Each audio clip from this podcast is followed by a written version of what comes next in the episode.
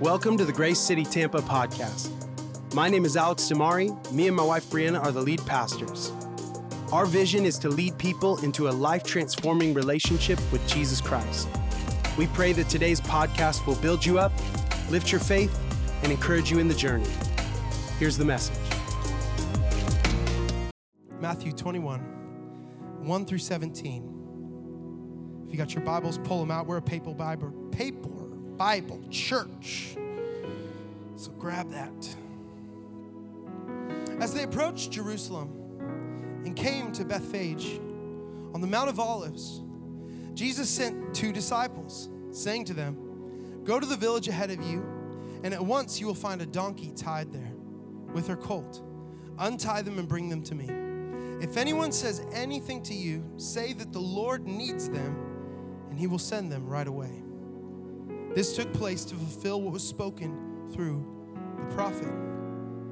Say to the daughter Zion, See, your king comes, gentle and riding on a donkey and on a colt, the foal of a donkey.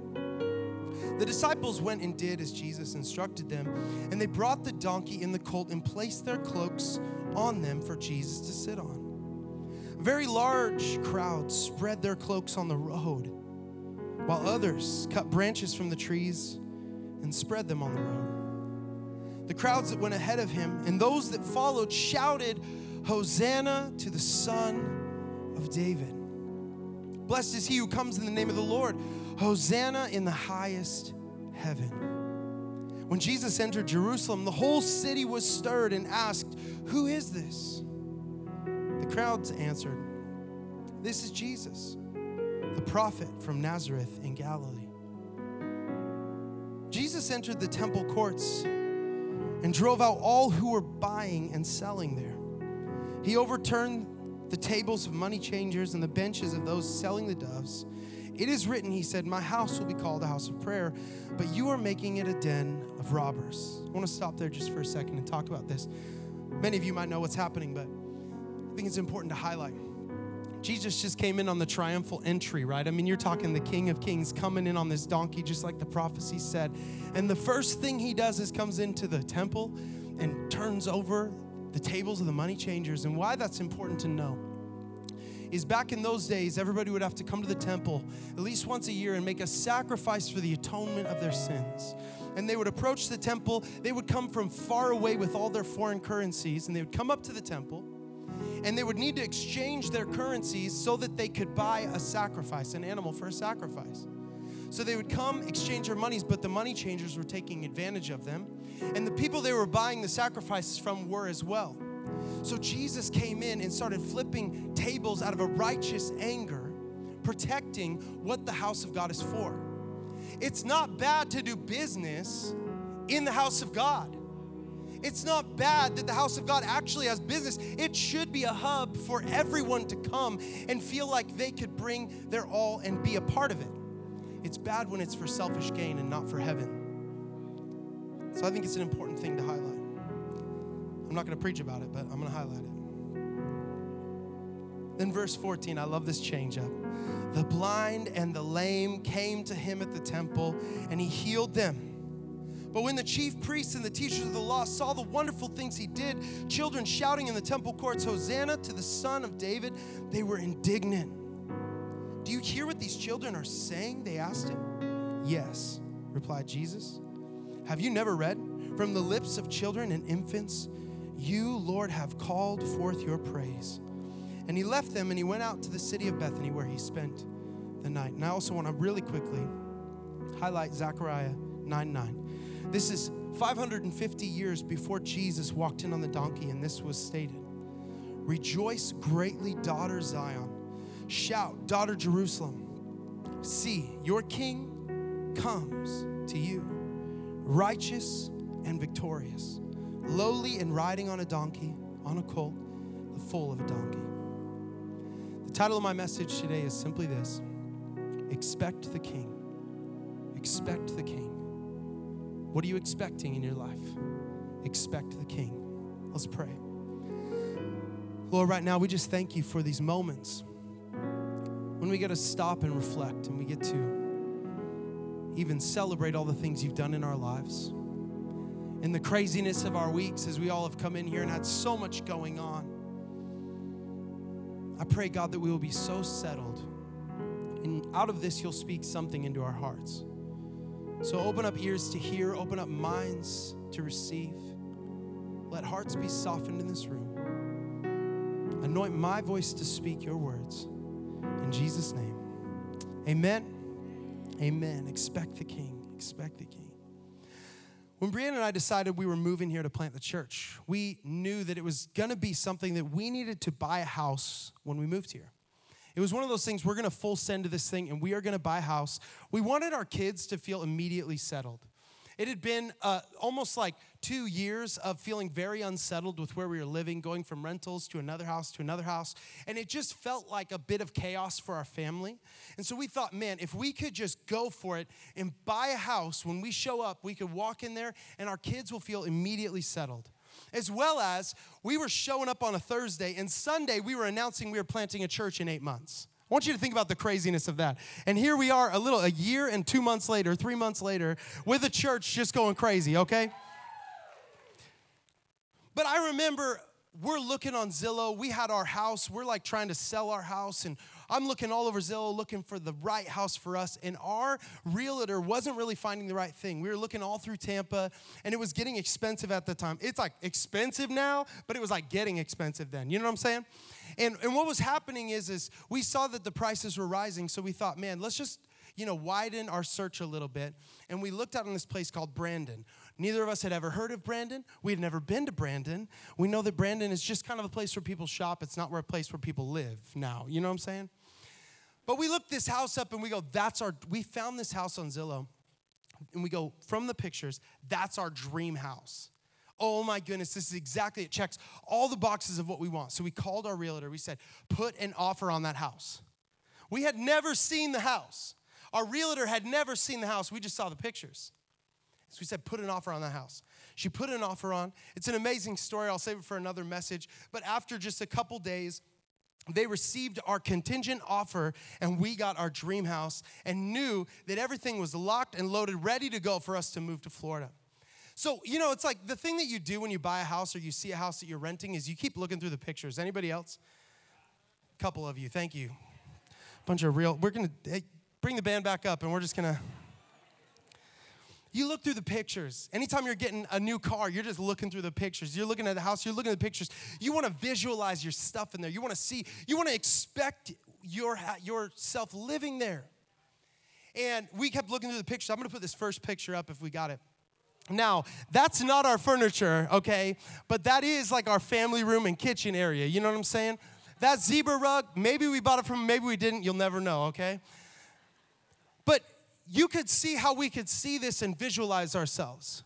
I was looking at the light fixtures going, we're gonna change those out the first moment I get there. And the paint looks really good around the house. Isn't that something you always look for in houses? The paint looks really good and clean. The floors look amazing, immaculate. You know, looking at that entertainment center, that's not for us, but I, you know, it's a great space for something. And so we showed up in, in Florida, and uh, the first day we rock in, I'm like, let's go see the house. No one's living there, let's go see it. So the house is locked. We run around the backyard and we start looking through the windows. And what we begin to see is can you put the next picture up? That was where the entertainment center was. And I'm looking at that, I'm going, that doesn't match up to what the picture. I'm looking at the picture like I'm ready to move in. I'm gonna put my TV right there, right now. And then I see this. And could you go to the next picture? This is the paint job through the entire house. Now, a little disclaimer for everybody in here if you've never been taught how to paint, don't paint, please. Like for everybody else, just don't paint. Just watch a YouTube video and I'm sure you could learn something, but don't paint if you didn't if you're never taught how to. So, I remember being so disappointed. As silly as that is, we love the bones of our house. And I'm not a massive complainer, but I was so disappointed because the expectations that I had in my head of the house we were getting, that we just moved across the very country for, we rock up and it looks like this. I'm like, just think about all the work that I have to do. And I'm just like stressed out immediately from all this thing. I'm not a big complainer about this stuff, but I remember being very, very stressed out about all these things. It didn't meet my expectations. Now you can show our final product of what we have now. So this is that same corner. I painted it, okay? I've been trained in painting, so I know what to do. And we painted that, and now that's where our kids uh, do some school and all that fun stuff. And it matches the expectations in our head, it matches it. See, this is basically what I believe happened on Palm Sunday. The Israelites had a picture and a glimpse of what their king was supposed to be through the prophecy of Zechariah. But their expectations didn't match up to the king. See, now the Israelites had been under oppression by the Roman Empire for years. And they had probably heard stories of all of the times that you had King David and King Solomon who were triumphant in the land and had great rule and dominion over all of the land. So the Israelites, when they heard this prophecy, they were longing for that kind of king to come back and rule and reign, for a physical king to come down and rule and reign, someone that could stand up for their nation. They had heard these prophecies. And they thought that this salvation that this king was bringing was an earthly salvation, and that this king was coming to enable them as a country to rise up to the top as God's chosen people yet again. So I want you to picture this with me. These people have this expectation of an earthly salvation from under the Roman Empire. And they come, and here comes the prophecy down the road. Here's Jesus riding on a donkey with a baby donkey coming down, and they hear the cries of the people Hosanna, glory to God in the highest. So you could imagine what they're thinking. This is the moment. This is our salvation. This is what we've been waiting for. We expect you to save us. So, what they do in this moment is so counterculture. They take off their only outer clothing. They probably only had one coat at this time. They weren't like some of my friends where you walk into their house and they're like, Yeah, I use this closet, I use this closet, and I have this many pair of shoes. You know what I'm saying? Those people. That's not us. We got like a budget, like once every two months, we can go buy another shirt from Ross. You know what I'm saying? Thrift stores. Thank God for thrift stores. Red, white, and blue, holler at you. They weren't like that. They would have had one coat. And what they did in this moment out of honor and reverence for their king and their savior coming down is they took their one coat off and they laid it on the ground. And they grabbed palm branches. And I want you to visualize this picture with me really fast. Is that okay? Can we visualize this? I want you to visualize Jesus coming down off of the hill, and this is on the Mount of Olives, and it's east of Jerusalem. And on when they're coming down this hill, it's believed that in a panoramic view, you could look across and see all of Jerusalem, and you could see the temple. So picture this with me. There's your Savior, there's your King coming down, fulfilling the prophecy, and you look over here, and there is the, the place where He's gonna come fulfill it too. Your expectations are massive at this point. Anybody else? See, what happens in this moment is wild. When they think that their earthly Savior is coming to make right the kingdom of Jerusalem, they make their way proclaiming, Hosanna to the Son of David. Blessed is he who comes in the name of the Lord. They were giving praise to a man that they didn't even know was God. They were giving praise to him. The, the man who comes in the name of the Lord. It says this in verse 10 When Jesus entered Jerusalem, the whole city was stirred and asked, Who is this? The crowds answered, This is Jesus, the prophet from Nazareth in Galilee. So they were completely unaware. I love how it continues to even talk about. Jesus goes on to say, have you ever heard it read that from the lips of children and infants, Lord, you have called forth your praise? That's a direct quote from Psalms 8, where David writes this. And so you have these children who have no idea what's going on. They just hear the adults talking about it, right? And they're sitting there declaring out praise. And I almost think as well that the people of that time were so spiritually immature, just like children's, children in the faith, that they weren't even able to see that this was God Himself standing in front of them. This is God Himself. So, fast forward four short days later to an angry crowd which would have been made up of the same people that prepared the way for him.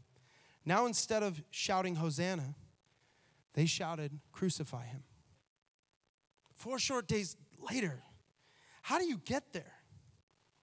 Four days ago, you're standing on the Mount of Olives looking across, seeing, you're dreaming of the moment that you will be the most triumphant nation of all time. And now, four days later, crucify him. Crucify him. How does a crowd that laid down their only coat, that publicly praised this man, now turn and send him to the cross? I want to say this they didn't understand which kingdom he was coming to reign over. See, they were looking for their earthly Messiah to deliver the Jews once and for all. Yet Jesus came to be the Messiah of their souls once and for all. They were looking for the fulfillment of their earthly kingdom, yet Jesus was looking to fulfill their eternal kingdom position. They were looking for the fulfillment of the law, yet Jesus was coming to fulfill the law and bring a new covenant. They were looking for their earthly identity to be a nation, yet Jesus was coming to complete our identity as a chosen people. They were looking for the rule and reign of their physical enemy of the Romans to be demolished, yet Jesus is coming to demolish the rule and reign of the, the enemy of our souls. They wanted a worldly salvation, yet Jesus brought an eternal salvation. So their expectations of the prophecies were skewed, they weren't met. They didn't understand what king they were receiving. So when Jesus is now at trial and not fulfilling the people's expectations, they are immediately angered. They say, This man that they had publicly honored was fake in their eyes. And now he wasn't going to fulfill their understanding of the prophecies. He didn't meet their expectations. You know, in marriage, so often, I think that every single fight can kind of come down to either unmet or misunderstood expectations. I think in pretty much every relationship, you can look at all your friendships, relationships with your parents, and you could kind of boil all of your fights down to one thing. You said you were going to do one thing and you didn't. You said you were going to have this kind of character and you didn't. It's an expectation of them. And there's a breakdown of maybe unmet or misunderstood expectations. And this has happened more times than once in our household through many little things. And I remember one of the ones that I struggled with the most is I would always tell Brianna, back at our last church, I would always tell her, I'm gonna be home at this certain time. And she's like, great. So she's got her mindset, I'm gonna get a break from the kids when you get home at that certain time. And what would happen? I'd get out of my office, ready to rock home at that certain time, and then a friend would be walking down the hall. And you just stop for a second and say, What's up? How you doing? Did you see this? You know what I mean? And then it's like 10 minutes goes by, and then you walk down the hall a little bit more, and then your boss stops you and you talk a little bit more, and then you find somebody else and have a pastoral conversation. An hour and a half goes by, and Brianna's like sent me a ton of texts, like, Where are you? Are you coming home? You know what I mean? And I, I didn't meet up to the expectations. It was an unmet expectation. That's something I've worked on heavily over the last season, and it helps a lot that I don't have an office anymore and I just kind of work in coffee shops, thank God. But I tell you what, those little things can cause massive rifts in your relationships. And I remember one thing with a friend where it was a misunderstood expectation.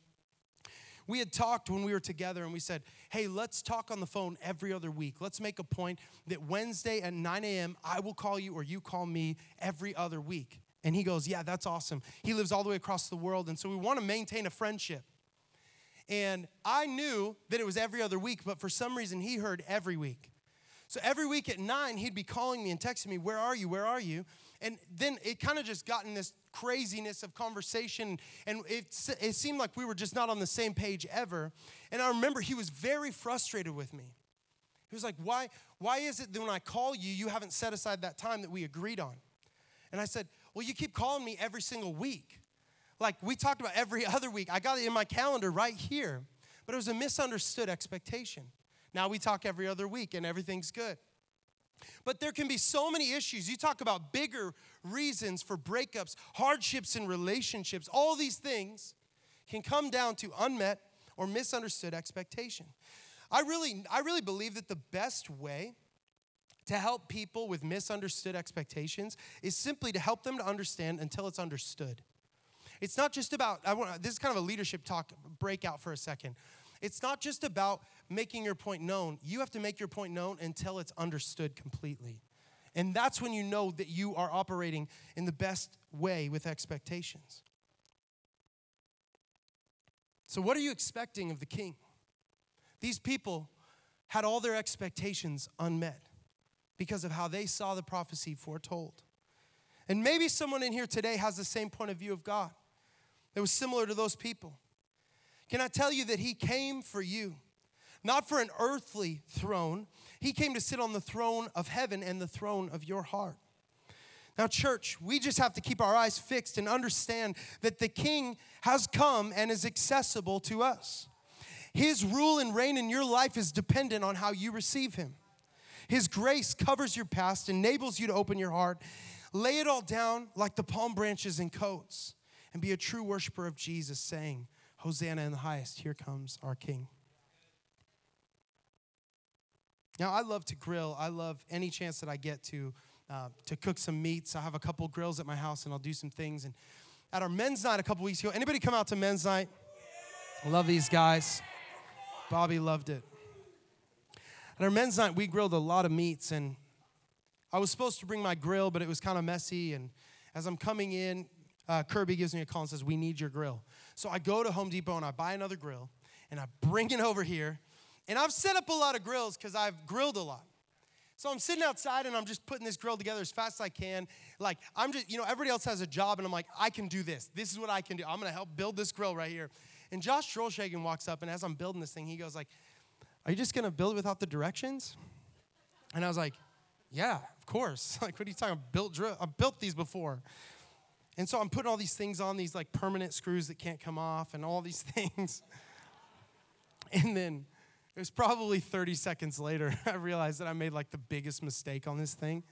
And I'm like looking for wrenches to like pull these bolts out and all these things. And we ended up just taking the grill and just setting it down on the ground without like the ashtray underneath. And it was terrible. It didn't even have handles on it. It was pretty terrible.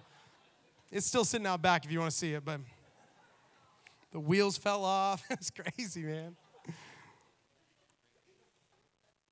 You know, I wonder how many of us are unclear or unwilling to fully understand the position we are to take in expectation of the king.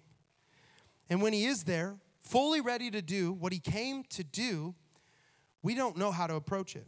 We are stuck in our own ways so much that we neglect to simply look at the directions right in front of us. Now that we're at Palm Sunday, and now that we're on the other side of the resurrection and understand our position in the midst of this whole thing, we're able to reflect on the whole Word of God. So I have four simple questions to ask you, and that's going to be our Palm Sunday. And maybe this will help us to live in expectation of the King. We got to live in expectation of the King. These people lived in expectation of a Savior, lived in expectation of Jesus to come and do what they thought He was supposed to do. But can I tell you that we need to have the same response, but now we know what He's going to do. We need to live in expectation of Jesus. And I believe we can look back to the directions that have already been given of the first time he came, and we can live in expectation every single day for what Jesus will do in and through our lives. So, four simple questions. If you're taking notes, write these down. What are your expectations of Jesus? Are they clear? Do you have clear expectations of Jesus? Another question, too, is are they selfish or selfless?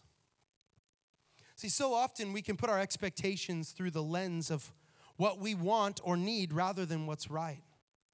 So we are selfishly putting expectations on Jesus like the Jews would have, or we are selflessly expecting him to come and have rule and reign. It's one or the other. We need to understand his heavenly position and the authority and expect that in our lives. Matthew 28 19, all authority on heaven and earth has been given to him. So many people can misquote that. It's been given to us. Yes, through Jesus, though. It's been given to him. So we have to understand and expect that kind of authority in our lives. Are you expecting that? When we have selfish, selfless expectations for God to do his will, not ours, we enable him to rule and reign in us and over all. So you want to know the king you're receiving? Simply read the Gospels. You want to know what king you're, you're receiving? Read the red letters, the heart of Jesus for his people, his heart, his love, and how he trains people with some hard love. If you want to know the expectations of Jesus, look at his word. This can be our expectation. Because we really believe what Jesus is to us is he is God. But in the midst of that, he is our glorious Savior. He's our teacher. He's the great I am. He's the light of the world. He's our friend. He's the bread of life, the good shepherd, the true vine, the Lord of all, our way to the Father, high priest, our atonement, our redeemer, and the King of kings. These are what we can expect from Jesus. So, what are you expecting of Jesus? What are your expectations of him? Are they clear? Do you know what he came to do in your life? Do you know who he is to you? That has to be crystal clear for you today. For you to operate in the will that God has for your life, to operate in the calling that he has for your life, you need to know who he is and what you can expect from him. Is that all right? I'm going to invite the band up as I talk through the rest of these questions. Question number two Are you preparing your heart for his rule and reign every day? Are you preparing your heart for his rule and reign every day? Another question to go along for that, with that is Is it for your gain or for his? Is it for your gain or for his? See, the ways of this world have no hold and have no power. We need to make room for Jesus and his work in us. John wrote in preparation for Jesus' rule and reign in his life, he said this, John 3 30, he must become greater and I must become less. So many times I hear worship leaders say on stage, they'll go, More of you, God. They'll sing this line, More of you, God.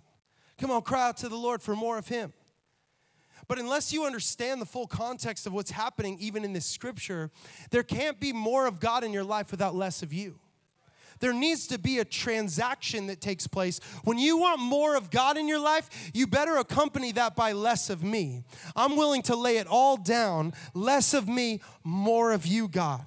And when you understand the context of that, yes, you can say it in a worship service, more of you, God, but you better understand the flip side that it means less of me.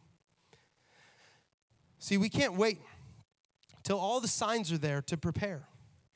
We have to start and keep our heart daily in a posture for allowing Him to rule and reign. Just like the people, they would have been thinking about when this king was coming.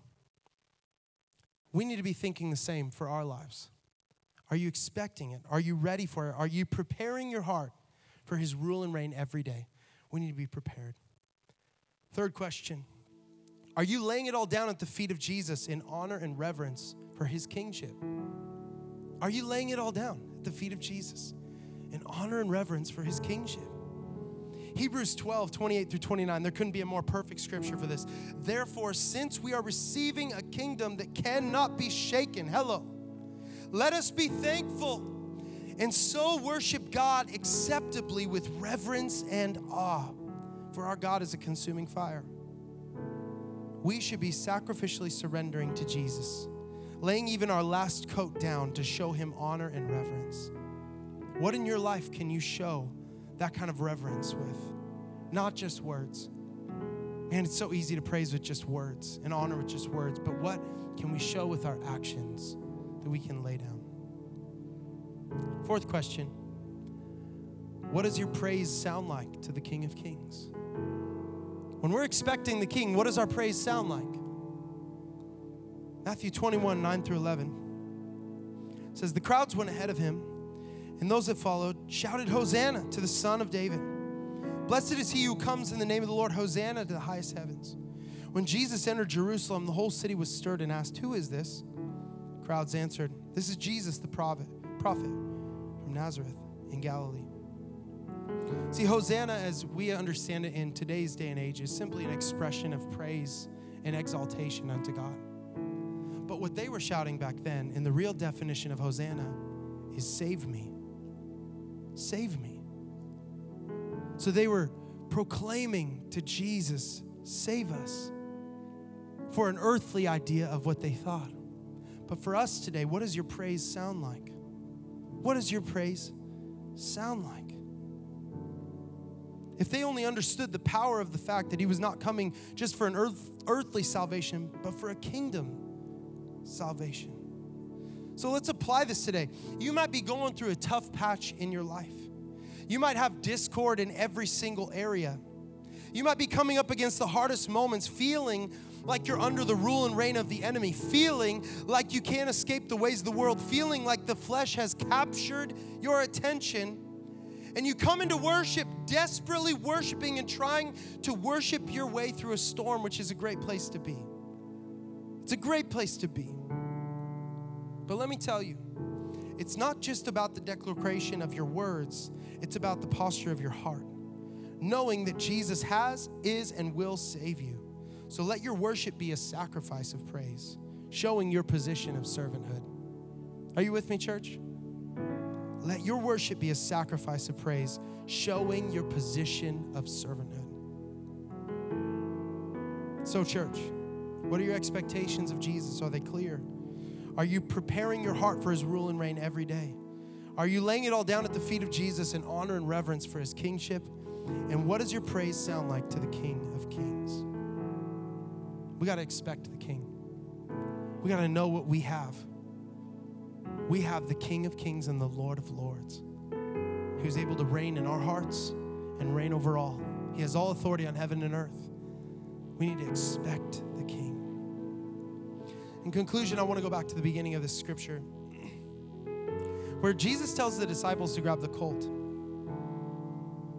Matthew 21, 6 through 7 says the disciples went and did as Jesus had instructed them.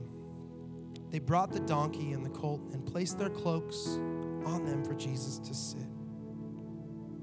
You know, it's interesting. I was thinking about the fact that so many people from the crowd would have just come up to the road, heard some commotion of what was happening, and just gone, What's going on? And they go, It's Jesus. And they started lowering their, lowering their cloaks and their, the palm branches. And people would have just done it out of seeing other people do it. Even the children would have said Hosanna because the people were saying Hosanna. They would have just reacted because everybody else was doing it. But something significant happens right here in the scripture. They brought the donkey and the colt and placed their cloaks on it for Jesus to sit on. Do you think the crowds would have laid their cloaks out of reverence and honor for Christ if they didn't see others do it first? But the disciples, before everybody else, had a heart posture. They knew the inheritance of what was happening, and they chose out of reverence and honor to put it all on the line. It was against culture, it didn't make sense at all. This would have been crazy. What do you mean you're putting your only coat down for this man to sit on? But out of reverence and honor, they laid it down for Jesus as an example See, our expectation of Jesus should be an example for others to fall in line with. We should be leading the way just like the disciples because we know the true Jesus. We know what he came to do. We know the rule and reign he has in our lives. We know the rule and reign he had over the cross. And when he triumphed over the grave, we can see the whole picture now. So, church, are you leading the way in honor and reverence for Jesus? With expectation for Him to rule and reign in your life, are you laying it all down? You'll hear us talk about this at church lay it all at the altar. You'll hear people say, lay it at the foot of the cross. And, and it just means simply coming ready to surrender at the feet of Jesus. And that's what everybody got in line to do. And I want to challenge you today, church. Are you expecting the king? Are you expecting the rule and reign of his kingship in your life? I think things will change in your life. I think things will look a little bit different when you understand the authority of what God has done in and through your life. I think your reaction to sin will look a little bit different. I think your reaction to the ways of the world will look a little bit different. When it feels like everything's crowding around you, you go, I expect the king. I know his rule and his authority and his dominion. You'll put the enemy back in his place. Would you stand to your feet? If you would close your eyes and bow your heads, want to get privacy just real quick. Maybe you heard me talking in here about Jesus and you believe the words are true, what I'm saying, and you go, Yeah, that's me. Like, I get it. I understand that Jesus is real, and I want to live in expectation of Him. Well, we want to give you an opportunity just to acknowledge that and take your first step in this journey. Whether you know you know God and you're coming back, or whether this is your very first time, you want to acknowledge that you want Jesus to rule and reign in your life. We're going to give you that opportunity. I'm going to count to three. One, know that God loves you so much, He sent His one and only Son as a sacrifice and atonement for your sins. Two, the Bible says today is the day of salvation. You don't need to wait any longer. Right here, right now, would you raise your hand? Three. Come on, giving your life to Jesus, returning. Come on, I see that hand. I see that hand. Come on, can we celebrate these people? I see your hand. Hallelujah. Come on, let's celebrate people coming to know Jesus, returning back to Him, expecting the King in their life. It's why we're here. Praise God. So proud of you for making that decision to make that statement of faith. And in a little bit, Manny's going to come up and pray a prayer with you. And I just encourage you to pray that from your heart. But right here, I also want to give a call to everybody else. Can we just simply raise our hands as an act of surrender? I know moments like this can feel a little bit weird and maybe a di- against what you're used to. But as an act of surrender, as an act of reverence and honor for Christ, can we lead the way? And I want to pray a prayer of you, and then we're going to sing this song together, declaring the goodness of God. Hallelujah, hallelujah. So, Lord, right now, I just thank you for every hand raised in this place. Right now, Lord, I pray that we will live in expectation of your kingship. We will live in expectation of you ruling. We know that you have all authority on heaven and earth, and so we give you authority of our lives. Lord, rule on the throne of our hearts right now. And Lord, let us lead the way in expectation. Come on, let's sing this song and worship and reverence. Thank you for listening to the Grace City Tampa podcast. Stay tuned for more weekly messages from our church.